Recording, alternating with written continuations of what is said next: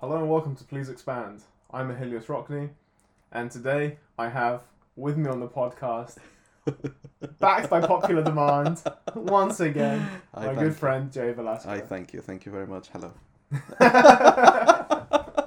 you see, I'm actually surprised that you, you know, you, you asked me again. I'm o- honored, of course. Obviously, uh, uh, because because the first time went so well. Yeah, obviously. I thought, you know, the overall uh, positive. Uh, I don't know what to say. I just got a flood of emails Mm. after our episode went out uh, uh, and, and, and for that, I'm grateful. And I'm grateful to be here again. to the fans. Yeah. Yeah. yeah. Well, it's wonderful to have you, and it Thank was wonderful to read this book with you. Yes, it was. It was very interesting, actually. I, I, I was very looking forward to it when, when you uh, asked me to, to join you for this uh, episode. And um, yeah, um, I'm glad I did it, obviously. Yeah, great. So, the structure of this episode is, uh, as before, there'll be about 40 minutes of interview with uh, Greg Woolf, where we'll discuss his book, The Life and Death of Ancient Cities. We'll talk about the role of evolutionary mechanisms in urbanization. We'll talk about whether urbanization necessarily entails some kind of power relations. Like, do rich urban centers require poor places from which they gather their resources? And we'll talk about inequality as well in the archaeological record. Indeed. So scintillating stuff. Excellent. So without further ado, Greg Woolf.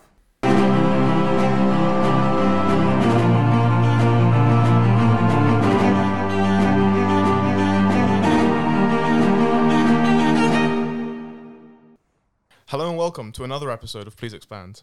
I'm Ahilius Rockney, And I am Jay Velasco. and today we are very happy to have on the podcast with us Greg Woolf, author of The Life and Death of Ancient Cities and Natural History. Our interview today is divided into three sections. First, we will discuss the evolutionary framework of the book. Then, we will discuss the emergence of inequality as a result of urbanization. And finally, we will discuss the similarities and differences between ancient and modern urban centers. Uh, Greg, thank you very much for being on the podcast. Thank you for inviting me to speak. Wonderful. So, I guess one of the initial points of your book is that relying on ancient written sources as a way to understand uh, ancient urban centers or the ancient world as such has misled us into believing that they were grander than they actually were. Indeed, there seems to be a tendency in civilizations to aggrandize their founding. Why do you think that is? I think some of it's just a matter of perspective. From their point of view, of course, what they were doing was quite different from had gone before. So, that first generation who uh, built amazing buildings all over the Acropolis in the Archaic Age probably th- thought, well, it was just villages here before and ruins, ruins of a Mycenaean Palace. And, and then the next, know, when you jump ahead to the fifth century, what they're doing, they think this is so much better than what went before. So, the kind of rising trajectory probably leads each each generation to uh, to think of what's what's new and dramatic. Uh, it's only in retrospect that we look back with hindsight, which is always a bit different, um, and we say, well, okay, it's it's amazing, but it's quite small compared to modern cities, and uh, it's a relatively small proportion of the population involved in them. So, so I think it is sort of wh- where you're standing determines your view. Right. Um, is this tendency to say mythologize uh, one's origins specific to urban societies, or can we see the same, say, in uh, very small communities? I'm sure it's not specific to urban societies, but Right. one of the things that's unusual about urban societies is that they tend to use writing systems. So we have a lot more information about uh, yeah, things like the Epic of Gilgamesh or Homer or Hesiod and, and their views than, you know, quite possibly there are just as complicated and interesting stories floating around in non-urban societies, but we don't have access to them. And um, it's really only modern day ethnographers, or perhaps ethnographers from the 19th century onwards, who are able to discover, for example, you know, things like the dream time, uh, as talked about by contemporary Aboriginal populations in, Austra- in Australasia, and say, well, gosh, this is an amazing set of stories of foundation and, and belonging and place and people, but accessible only through oral testimony. And we've lost all that for the ancient world. Right, actually, um, and this is this is very interesting because I think you were telling me uh, not long ago we were discussing I think something to do with Plato uh, questioning why people believed um, Homer's uh, uh, something like that you mentioned to me Yeah, once, which was- seems to be, very It was sort of uh, this, the, the centrality of the Iliad and the Odyssey for uh, imparting knowledge about other fields like medicine or uh, how to praise the gods and all this kind City of stuff. building, yeah. Right, yeah. And uh, and we take it as authority when in fact you know it might have been something else, more like um, dramatic license, perhaps. Perhaps, yeah. way of putting it. yeah, I mean, I, th- I think there've been so many generations of readers of the Homeric epics that, um, uh, yeah, people who were fir- who first heard them rather than readers, auditors, uh, they will have understood one set of things from them about an extraordinary past. I mean, if you lived in Greece in the Archaic period, you saw the remains of Tholos tombs and Mycenaean palaces around you, and so Homer taught them about that. By the time you get the Hellenistic period, you're already getting um, scholars saying, "Oh, Homer's the best geographer, Homer's the best medic, Homer's the best whatever," and it becomes almost a kind of um, uh, it's almost a competition to see how much you can claim for Homer. And if you read, say, um, the early Roman period geography of Strabo, there's a huge amount in there about how Homer knows all of geography long before Eratosthenes measured the circumference of the world and so on. So, and then you know, there's a, a text that survives from the Villa of Papyri, um, Herculaneum, on the good king according to Homer, where people have used Homer as a kind of ur text for political science. And you know, who wants to know about the good king? Well, you want to know about the good king in the age when the Roman emperors have suddenly appeared. So, so you know, how do you control emperors? You tell them if you want to be a good king, this is what you do because. Because Homer Look said at so, Homer. yeah. So I think he's been read for many purposes in many Right, periods. Absolutely. Yeah, this is this is exactly what Plato hates. so yeah, just to go uh, straight to the point of your book, really, one does not come very often to think of the emergence of cities within this evolutionary framework. Could you begin by telling us a bit about how you adopted this position and what do you think is the advantage of this approach? It's always quite difficult to work out where you get your ideas from because you probably pick them up in the pub or somewhere else and read them, and then decide, and then you then you you mythologize the origin of your own thing. There we go. Um, for me, a sort of a key moment, I think, was very early in my career. I was in a university that suddenly started an archaeology anthropology degree from scratch. And we all just had to suddenly invent courses that had never existed before. And that, that was enormously free to do this. To, and one of the courses invented was by Barry Cunliffe. And it was on sort of urbanism and state formation throughout the, the, the world. And, and we really would try and do sort of China and India and Mesopotamia. I don't think my answers were very good at that point, but it started me thinking about some of the questions. But so, but I mean, in terms of evolutionary theory, there've been a lot of other people pushing in this direction of saying, well, humans are not different from animals. We're a species like other ones. You can find precursors of this in Aristotle. We're social animals, and we know quite a lot about other social animals, and uh, we know quite a lot about how uh, communities work when they settle and how communities work when they move about a bit. And you can with some differences, apply what termites and ants uh, do to what humans do. So that's one sort of approach. But I think fundamentally that the core thing for me is that we are we don't stand outside nature. You know, uh, we often talk about the environment as if there's us and the environment. There's us and the stuff around us, but we're we're part of it, and we're increasingly low. Yeah, yeah, most of the DNA in our bodies doesn't belong to the human species. It's all the other species that live inside us and around us. So, so really trying to think about these very long-term questions in terms of our species story just seems a sensible way to proceed. Right. Much like uh, evolutionary theory, which hypothesizes that species develop through random mutation, you argue that we almost sort of stumbled upon urbanization because of certain selective pressures. Could you please expand on how, given this approach, cities came about? How does the process of urbanization look through your lens? Yeah, I mean, stumbling is important because it, the opposite would be intelligent design. The idea that somehow either we or someone outside ourselves is directing us towards an urban future, and that that makes no sense in the modern world. And it's a bit like the Greek idea that you travel backwards into the future. You could see the past, right. but you can't see what's what's coming. So it's like you're sitting on a roller coaster, but the wrong way round. And so, from that point of view, stumbling is is right. Um, we have a, throughout evolution, we find examples where big jumps are made when a species exploits for a new purpose something it developed for an old one. So this might be a classic example is is dinosaur feathers. That feathers are not designed to help dinosaurs fly, but once they are covered in feathers, it's a lot easier to to to make that next move. And so there are lots of things that that make us urbanizable, even though for most of our species, sort of several hundred thousand year history, we haven't lived in cities. We only lived in cities for the last 6,000. And even today, there's many people who don't. So we're a species that have these options. And my, my thought is really that societies that are already agricultural, so that means societies that have sort of you know, engaged a particular set of relationships with animals and plants around them since the beginning of the Holocene. At a certain point, your numbers get to the point where urbanism becomes an option. Now, presumably, it's tried lots of times, and presumably, a lot of the time it fails, and it fails so quickly it needs no traces. All we see as archaeologists or historians are the traces of the successful experiments, but right. over time, clearly the city came to be something which was worth trying out. And there are, despite all sorts of disadvantages to living in cities, uh, the advantages clearly outweigh them. So that, that's what I mean, that we sort of, in the same way that any animal species, sort of, you don't sort of, animal species move by stages towards their new ecological roles. And we've done the same.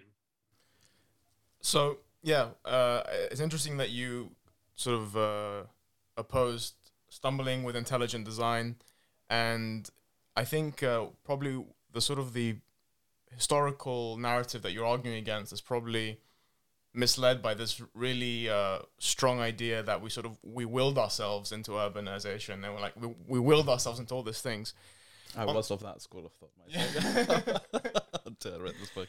Well, I mean, you, you, you get this in Lucretius, don't you? A sort of idea of, of, of, of powerful figures who set about to create cities and so on. Yeah. And, and perhaps even the, the idea of Gilgamesh being a shepherd of people, the idea that kings in Mesopotamia might, might herd their people together into a sheepfold for their purposes. Um, so I'm sure lots of people have imagined that voluntarism and will is the way it works, but it's it clearly isn't right. any more than an elephant's ancestors willed themselves into having trunks, or that you know the ancestors of seals thought we really ought to spend much more time on the beach. okay, yeah, but uh, but you know I wonder uh, how much we can really, um, to what extent we can draw such a, sh- a strong analogy, uh, because you know we have you know we are self conscious, you know we're we think at least we're able to sort of make certain decisions and uh, we seem to have choice in certain matters. I mean, I'm not disputing. I think you're very right to emphasize the environment and enabling conditions that allow for us to move into this direction of urbanization. But I wonder, is there any element of free choice, free will in this account? Yes, yes, of course. I don't want to suggest that we that we're simply sort of being propelled by something else. obviously not. And uh, I think human agency is really important to take account of, and it operates in several ways. One of the ways it operates is to make sense of what's happened already. We've been talking about mythologizing, but myth making is a key way human agents operate. Uh, but another is to decide on course of action. If you think, for example, at something like um, the seeding of Greek cities around the Mediterranean. Now, clearly, people sit down, they say, We want to do this. We think it's a sensible thing to do. It's going to cost us uh, because it costs a lot to create the boats and the ships, and, and there's risk, but we think those risks are justified. So there's the agency. Selective pressure is what makes some of these ventures fail and others succeed. And so, what, what, when we look back down the telescope of history, as it were, we see the trace of the success stories. That doesn't mean that everybody had a good plan and they all succeeded. What this means is that enough of them survived. But as you can just about see in Herodotus or the lyric poets, you can see that there were ventures that didn't work. There were groups who went to places that turned out not to be safe or not to be profitable. And I, I think there must be a lot of churn in that early uh, Mediterranean, people trying stuff out and then, you know, settlements which didn't have enough people taking refugees from failed cities. Um, by about the fifth century, it's become much more stable. But in that early period, I think there's a lot of agency and trial and error, and um, you know, selective pressure is just looking at error from the opposite direction, and right. it doesn't doesn't mean agency is always stupid. It just means that sometimes some things worked out and others didn't. And, right. Uh, do you think that there was any communication? Is there any evidence for communication of successful or failed ventures between people? I mean, was there this might be very difficult to see from from our from the, so, so far away. But is there any evidence to think that someone from a failed city might have went out and spawned another city that might have failed or succeeded for other reasons? Um, well, there's a little bit of the, so the story of the, the, the various routes by which the Phocaeans flee the Persian Empire and settle in various places and end up in, in Marseille. So that's one example. But and there was a time where people imagined this was all very carefully planned that, that um, and there's a, there's a, strange set of ideas that, that Delphi operates as a great kind of clearinghouse for information that people say, hey, look, there's a great place here, good harbour, uh, nice beach, uh, good fields, fresh water. But yeah, we can't use it, but do pass it on if anybody else comes to the Oracle, won't you? Um, and then against that, you think have stories like the the um, the late the Roman Republic, which is it's a period where it's spinning out what they call coloniae, um, all up and down Italy. And there's at least a few occasions where they don't hear back for a while, and eventually the Senate sends uh, sends emissaries to go say, "Well, how's that colony doing?" And it's nothing. There's nothing there. You know, there's tumbleweeds rolling down the empty street grid that people came, they saw, and they realized it was a disaster, and they quietly slunk away somewhere else. So I, I, don't think there's perfect information flow. There's rumor, there's there's bits and pieces, but maybe in that early stage where there's very few cities operating, uh, you know, the, the, cities who do the long distance journeys are a tiny subset of those who can sail. And that's true on the Phoenician side, true on the Greek side. There must be kinship networks. There's backwards and forwards flow. There must be some sort of information like that. And also, I, I strongly suspect that quite often people don't just turn up on a distant coast and sail up and down till it looks good that there are pre-existing relationships with local groups because many of the places we find the first greek cities anyway are places where local societies have begun sort of heading in a similar direction and i do think most of these new settlements are in some ways kind of joint projects i mean mariners from the east bringing technologies know-how right.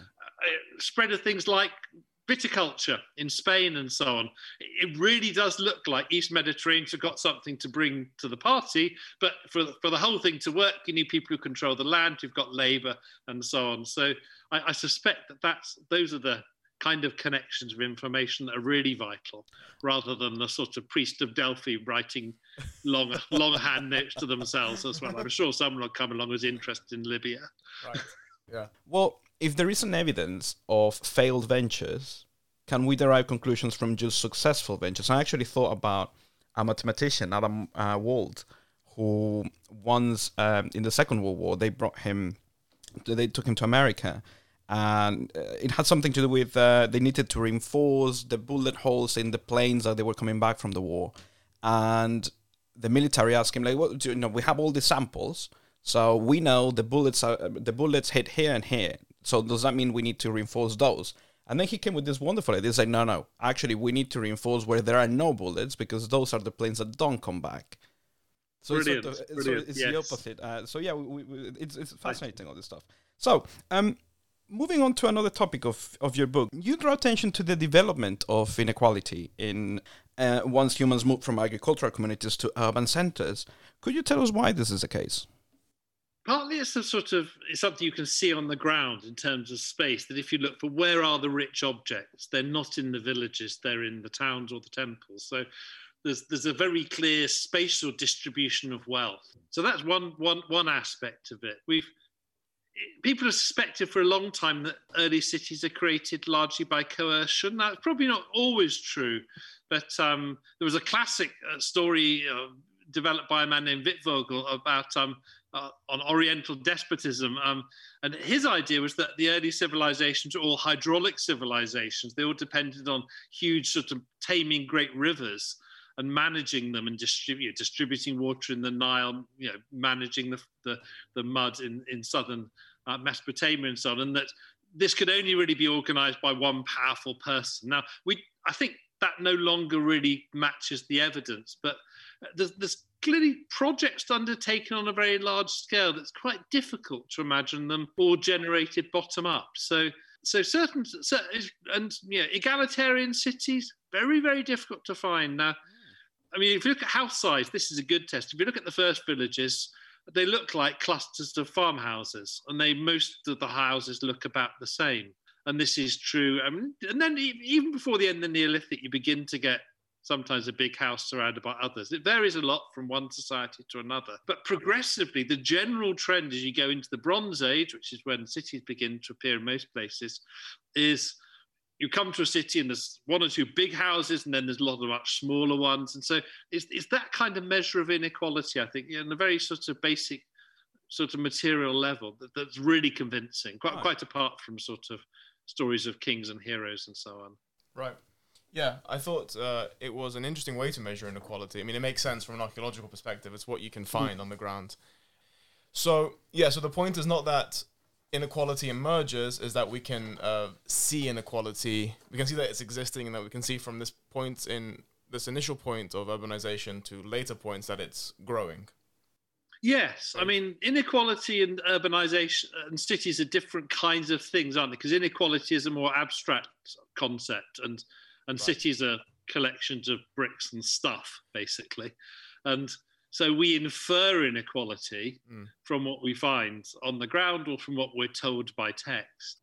There's a problem with that process, which is there might be kinds of inequality that are not don't leave much of a material trace. So, for example, there may be particular families in early agricultural societies who are extremely prestigious, have particular religious prestige, and that this doesn't manifest itself. And you know, we don't quite. I think that's quite likely Neolithic and societies had a certain degree of inequality because we know they went to war, mm. and we know they built huge monuments like Stonehenge and and um, other ones. So it's a little again a little bit difficult to imagine that happening in a society that's completely egalitarian, but but how people differ may be quite different. It may not be all about inequalities of wealth.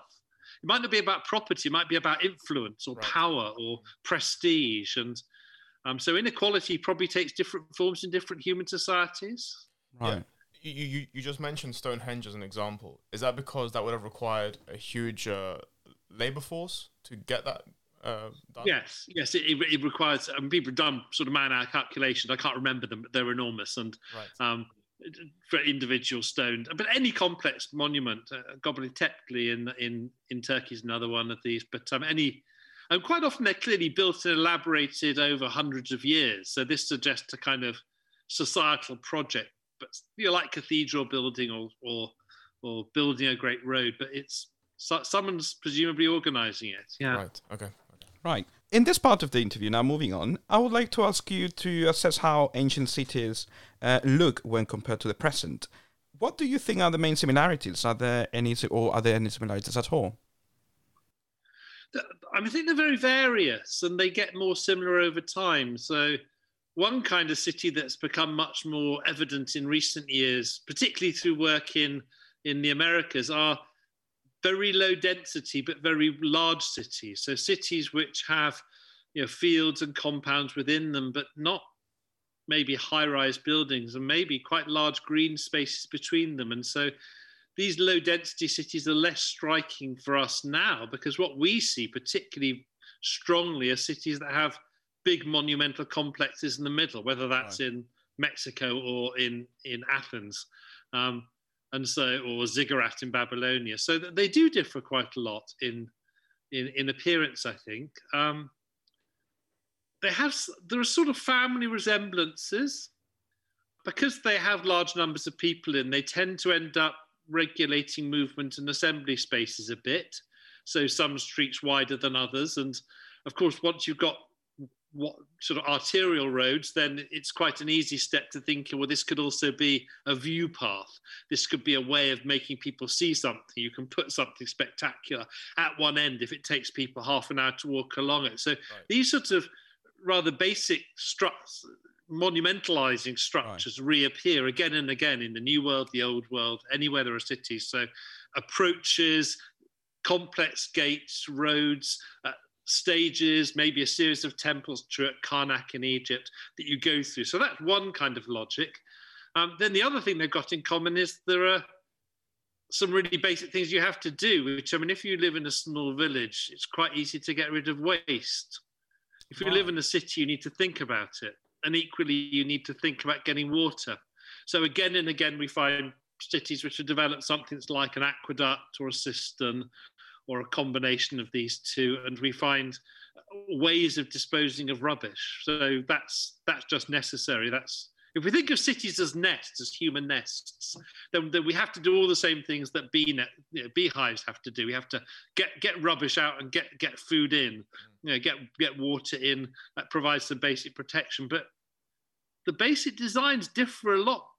I think if you could hop from around the globe in the fourth millennium BC, then you would see at first you'd say, hey, they're really different. You know, right. what you've got in Egypt isn't like ziggurats in Babylonia. Look at these people in Anatolia. It's all about walls and and and impressive gates. And you know, who knows what's going on in Europe with all these you know, long wooden palisades and things. But yeah, nowadays our big cities look more alike, don't they? I mean, you fly into any airport anywhere in the world, there's a tarmac road, you go in, there's a great cluster of glittering skyscrapers in steel and and, and glass. And it's only really when you begin to see writing that you know whether you've landed in you know, Japan or um, or right, the yeah. Gulf or um, the Midwest. So I mean, I think our cities are more have become more architecturally homogenous than right. the cities were. Um, one of the things that your book definitely uh, made me sort of uh, reevaluate the, the relationship that we have with ancient cities and with the ancient world in general.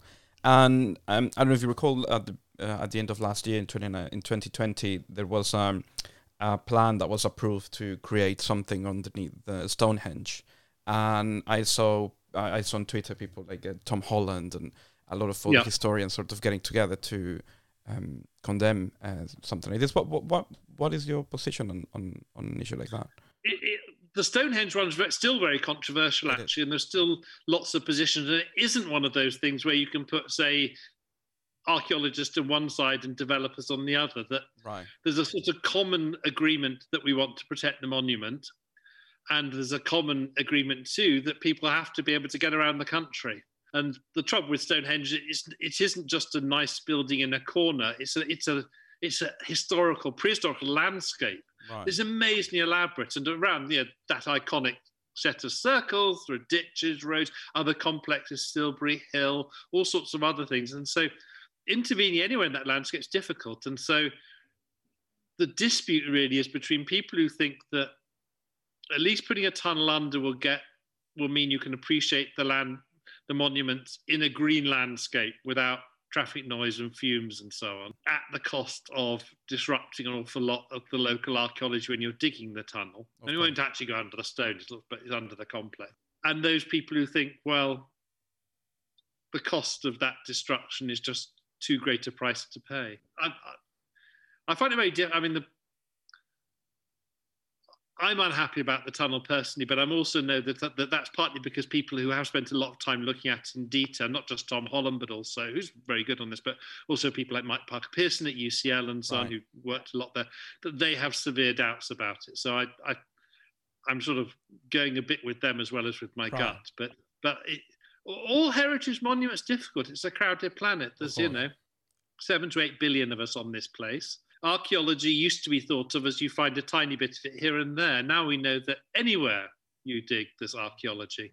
There's an amazing book called 500 kilomètres d'histoire, which was um, a record of a French project to look at what was uncovered in building the rail and road links from Paris to the Channel Tunnel. Right. And so basically, someone has given you the opportunity to dig a 500 kilometer trench across northern France, effectively random. and they found stuff every every couple of kilometers wow. from every period. So yeah, it's a it's been a crowded landscape. It's been it's crowded out. It's always been crowded. So the, the, you can't dodge the archaeology.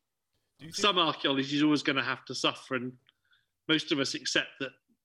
You know, people in the present have got some interests that need to be respected, and you just need to design methods of recording and recovering information, and maybe where you can divert something slightly, whether it's the, the Stonehenge Road or HS2 or something, you know, how important does something have to be for you to dodge it? We probably wouldn't run a motorway through Westminster Abbey. But, so, but, but get, get, knowing quite how far down it goes, it's a bit more tricky. Yeah. Do you think this is a very modern attitude towards archaeological sites? Yes, I do. Yes, I mean even even in the 18th century, people are quite happily demolishing art sites they know are very ancient. Ah, and they, yeah, Right. Enlightenment erudite in, in, in France thought, well, yeah, yeah, the past, the past, but you know, Ancien regime, that's yesterday. You know, we've got a modern world to build, We've and got to move on. yeah, absolutely. Maoist, Maoist approach is destroy the past, create a future.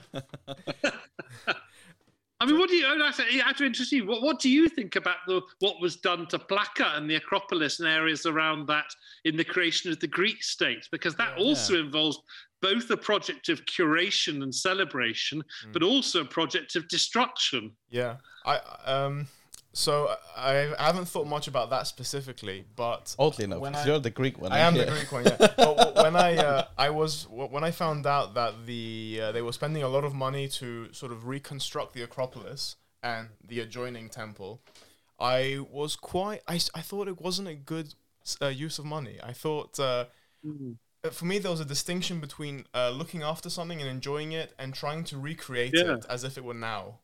I think there's Yeah. something worth. It's, it's obviously worth keeping, but it's also. I don't think it's worth holding on to in exchange for other things that could be done with that money. Yeah, it's a, it is, yeah, particularly when you've got a society that has a real financial crisis. But I was also thinking about the earlier period where you think of those wonderful watercolors that show Plaka as a forest of minarets. Oh yes, yeah. and mosques and Mm. and you know, the as, as Mary Beard says in, in her book on the on the Parthenon Mm. that the Parthenon's been used as a church and as a mosque for much longer than it was ever used a place to worship Athena. Yeah. So it's a question now of which past do we preserve? Do we want to preserve Byzantine Acropolis or or Ottoman Acropolis? Or know, why did we pick Periclean Acropolis, and why not knock all of that down and look for the Bronze Age Acropolis with the really, really interesting palace there, and maybe more Linear B tablets? Who knows? so Yeah, yeah. Uh, it's always a choice, and you can't.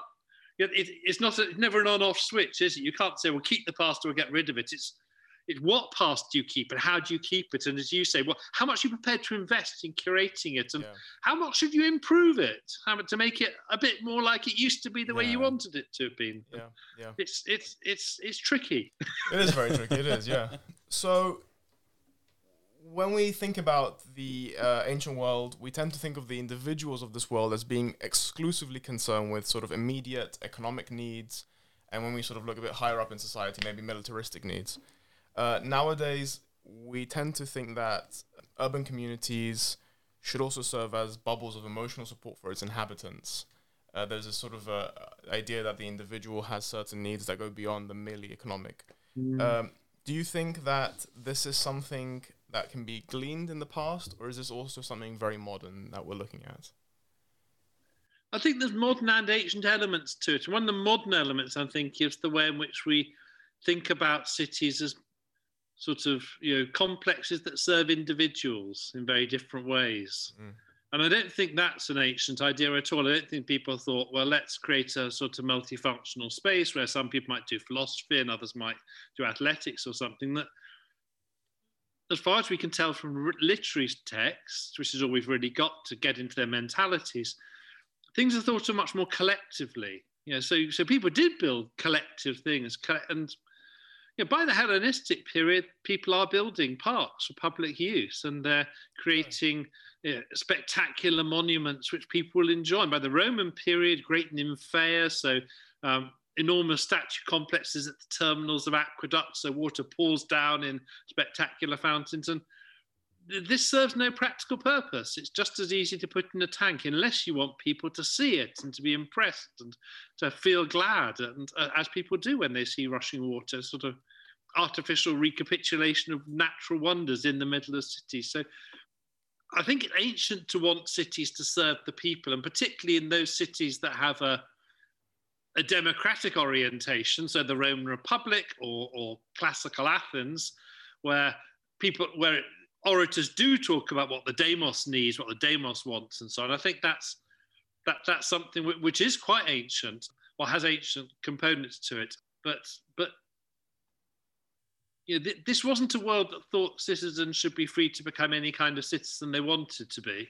I mean, you read Pericles' oration and you look for sort of traces of individual self-actualization and things like that, or interest in diversity agenda, and it's not there. You know, there's one, there's an ideal citizen, and Pericles tells them who he is. Right. And he's the dead one he's talking about. Mm. okay. Yeah, I think uh, one one of the things I thought about when we were reading um, the section is actually I, I actually really like one specific section of your book when you mention that in some places there are some uh, temples and that everyone would sort of cooperate to build a temple and that some Mm. rich people would sort of pay as well. It would be seen as something interesting. And I thought about our modern conception of being a citizen of a given city, and I was wondering whether if the sort of uh, uh, I don't want to get um, uh, I don't want to speak economics, but sort of the the marginal benefit of each individual as being part of the city has somehow decreased. And I mention this because um, as a result of uh, the COVID nineteen pandemic, um, there is some data that suggests that young people who were in London, for instance, um, decided to leave London because precisely the city itself didn't sort of met this first of all an economic need and secondly um, an emotional need that they could make more meaningful relations outside. And I was I actually told Achilles a few times that's true. I mean, I I.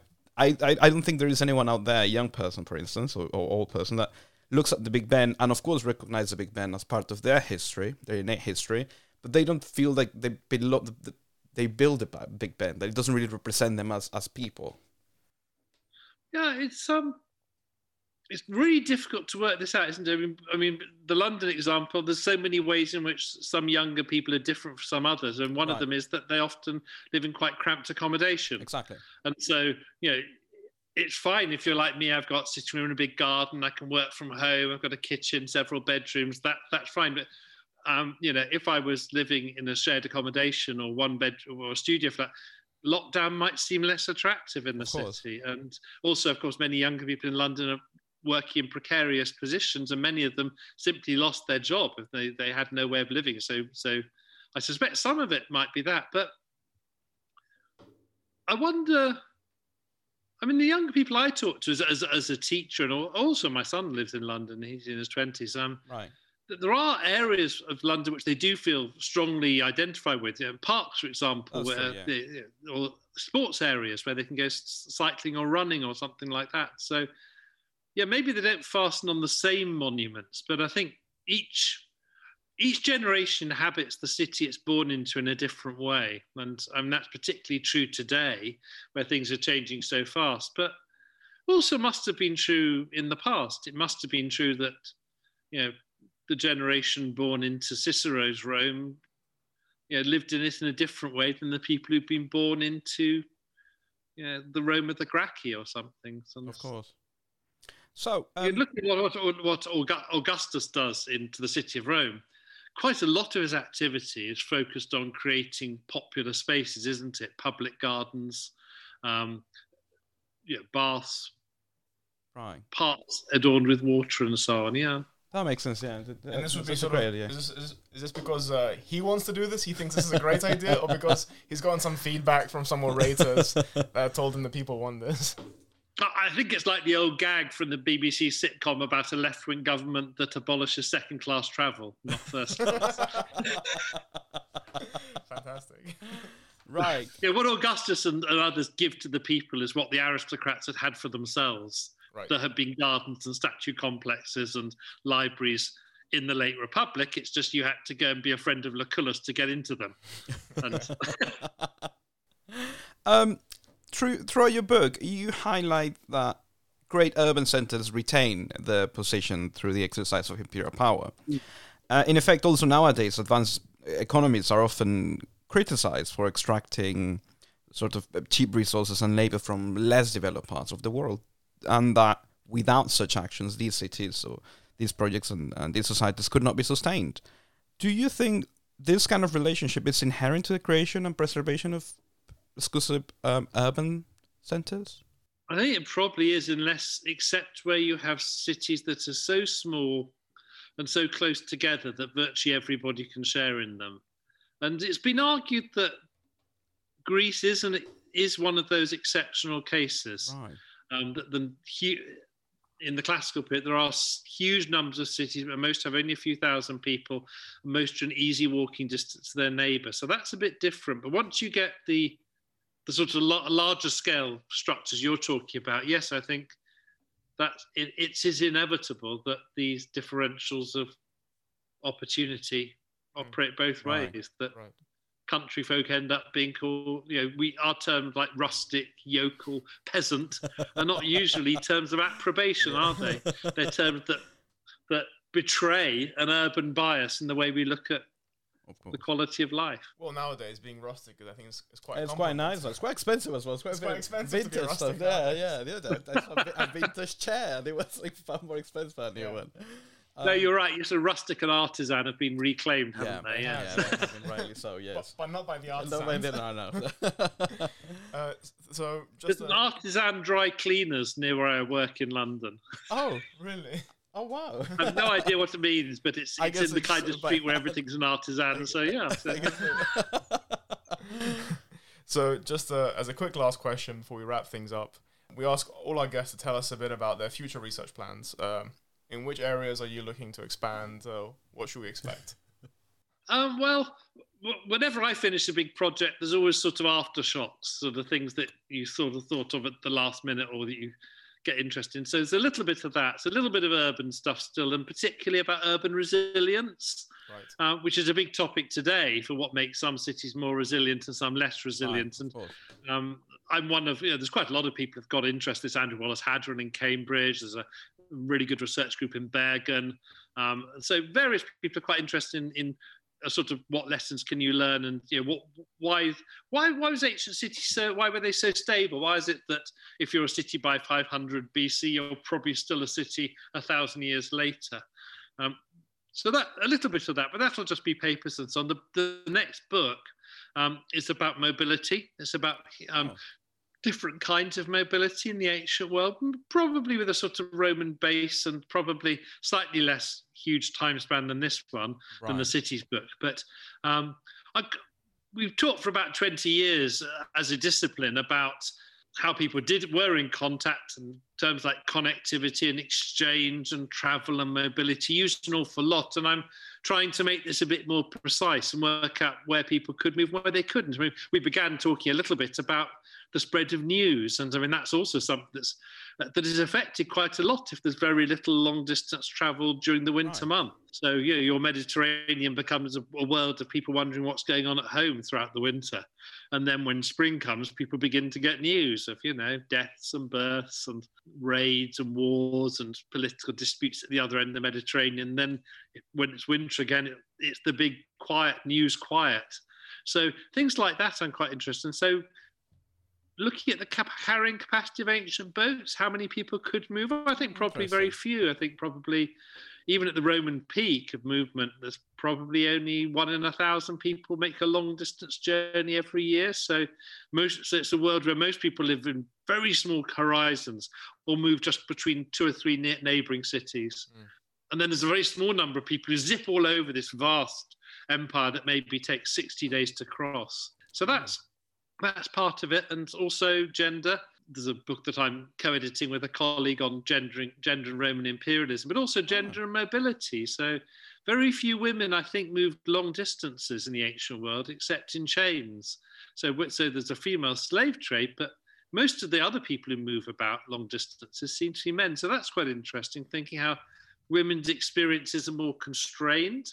Well, many men's experiences are constrained, but it's easier for men to break out, go further afield, and many more opportunities as traders or soldiers or whatever. Yeah. So, so those are some of the directions it's heading in. Fantastic. I'm not going to tell all the other books under contract, and make it look like I'm one of those crazy guys who signs contracts without any realistic idea when I can fill them out. Well, we look forward to, Yeah, to we do. definitely read more of you. We really enjoyed the life and death of ancient cities, and uh, yeah, Thank you. Thank you very that. much for your time. thank you so much.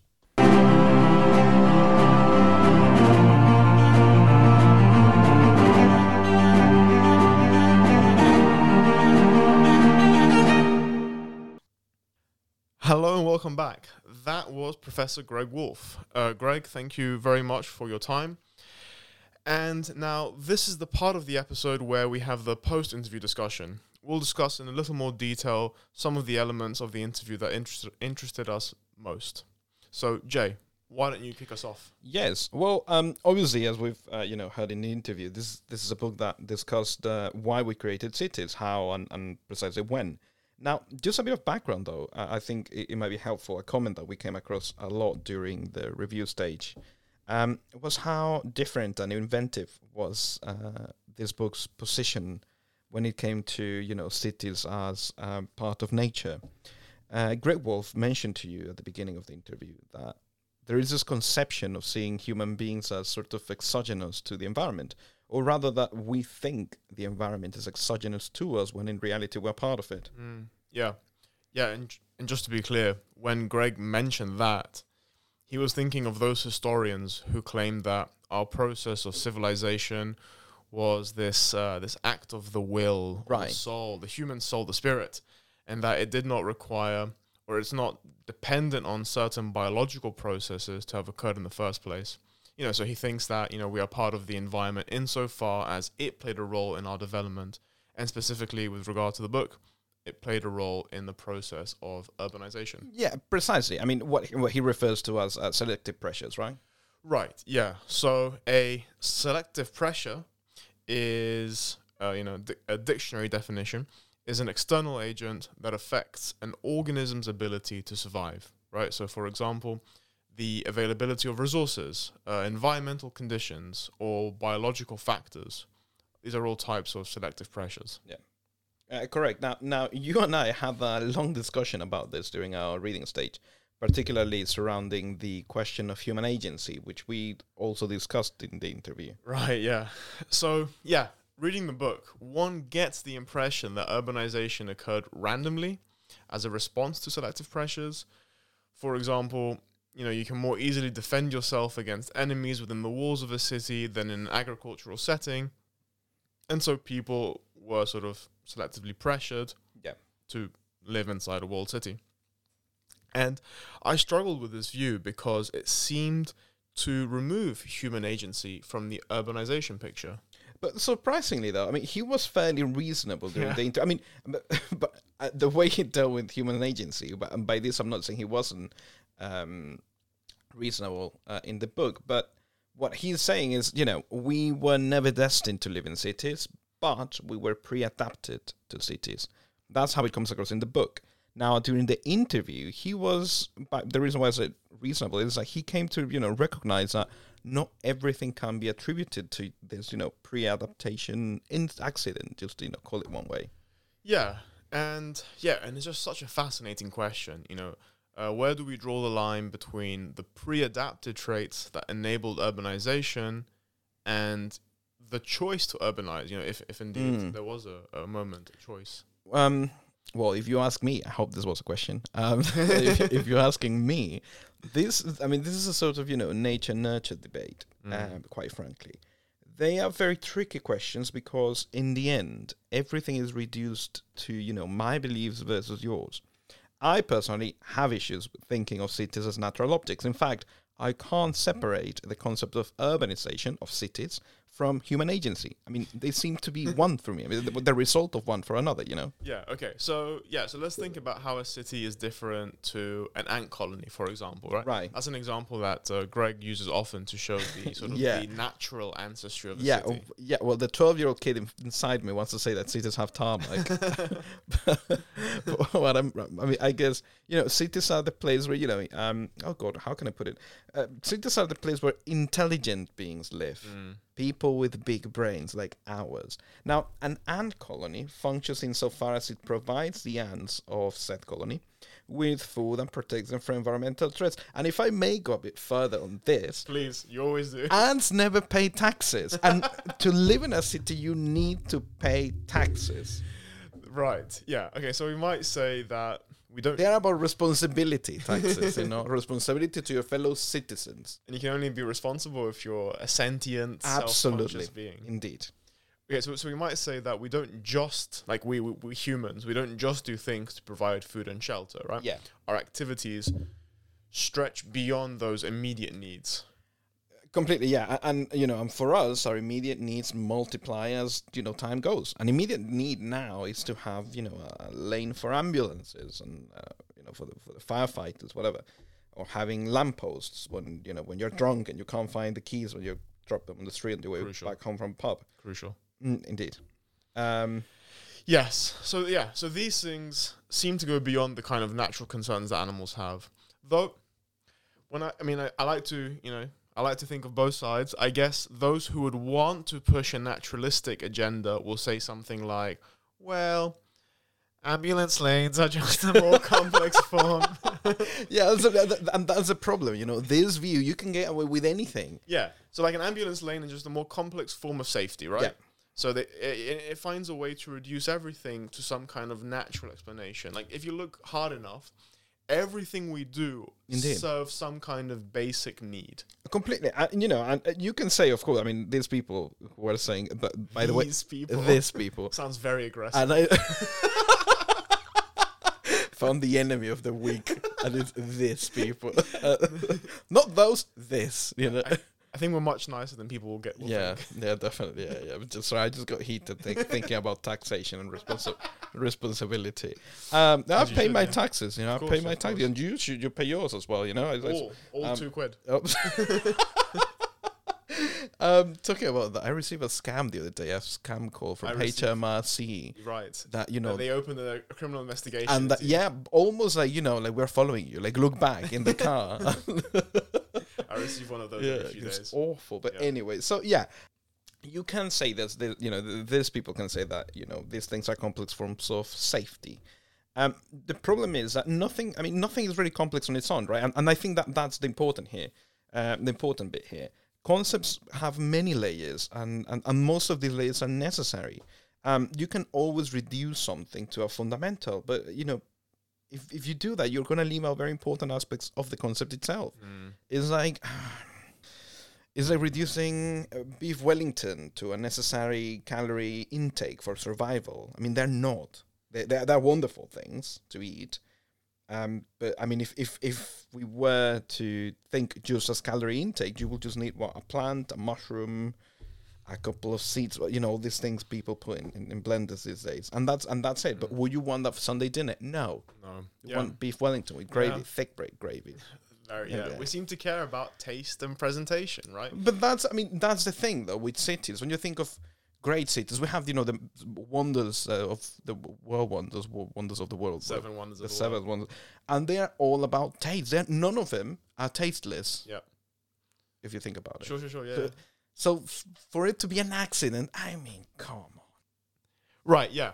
And to bring this back to the book, Yeah, sorry. from the sort of the Hanging Gardens so of sorry. Babylon, whilst we agree that an ant colony and Yeah. a city are not the same thing, would we not say that an ant colony is a kind of proto city? Let's say you know we're, we're trying to get as close to Greg as we can. Okay. Is, is an ant colony not a kind of proto city or a basic example of a city upon which we have built a more complex structure? You know, or, or, are we just completely detached from that?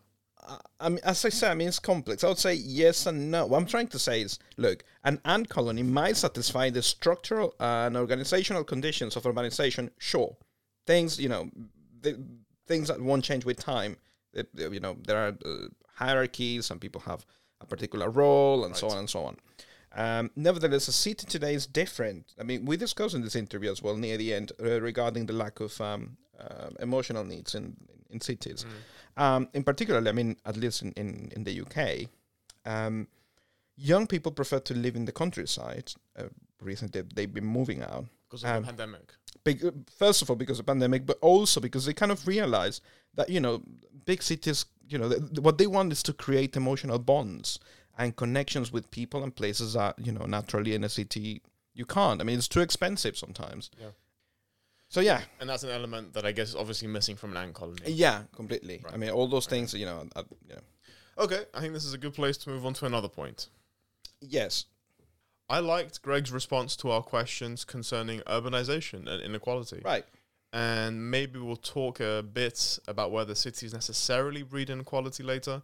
But for now, I'd like to just focus on the idea of inequality in rural settings. Yeah, well, I mean, uh, he drew attention to kind of the importance of uh, archaeological evidence uh, that we simply don't know whether these rural places had inequality. Um, the way it works is, you know, they look at, at at the site and they see how many possessions people had, and that somehow is evidence to say whether a place had inequality or not. Now let's remember that these people, I say these people a lot. I've just, I just realized I brand the group of individuals like those. The Um, people of 40,000 years yeah, ago. the people of 40,000 years ago, uh, based on current available archaeological evidence, didn't have imaginary money like we do. And so the only thing they, the only thing we know they had with certainty were, you know, pots and pans. Right.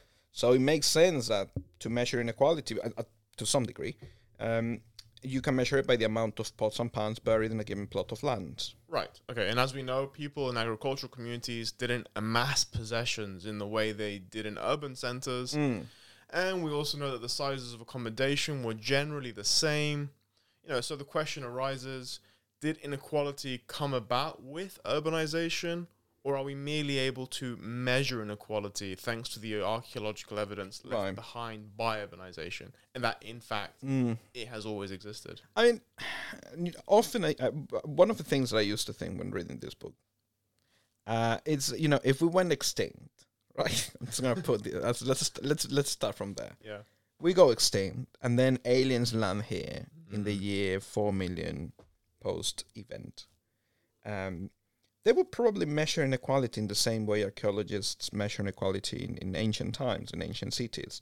They will, you know, they will assert, for instance, they will dig stuff, and they will def they will be one hundred percent sure that a place called London, or they, whatever, uh, was richer than a place called I don't know Brisbane, based on the number of object objects they found in both places. Okay. And why? Why? Why? yeah. Well, you know, of course, as I said, you know, I was talking about imaginary money. If you delete all of those servers and you have no way of knowing that money existed, you can you're only left with what is there with buildings, right? Um, Right. so Brisbane might actually be wealthier than London. Exactly. we can't know if we're just looking at Yeah, the physical exactly. objects. But on the basis of physical evidence, in this case, a lot of buildings.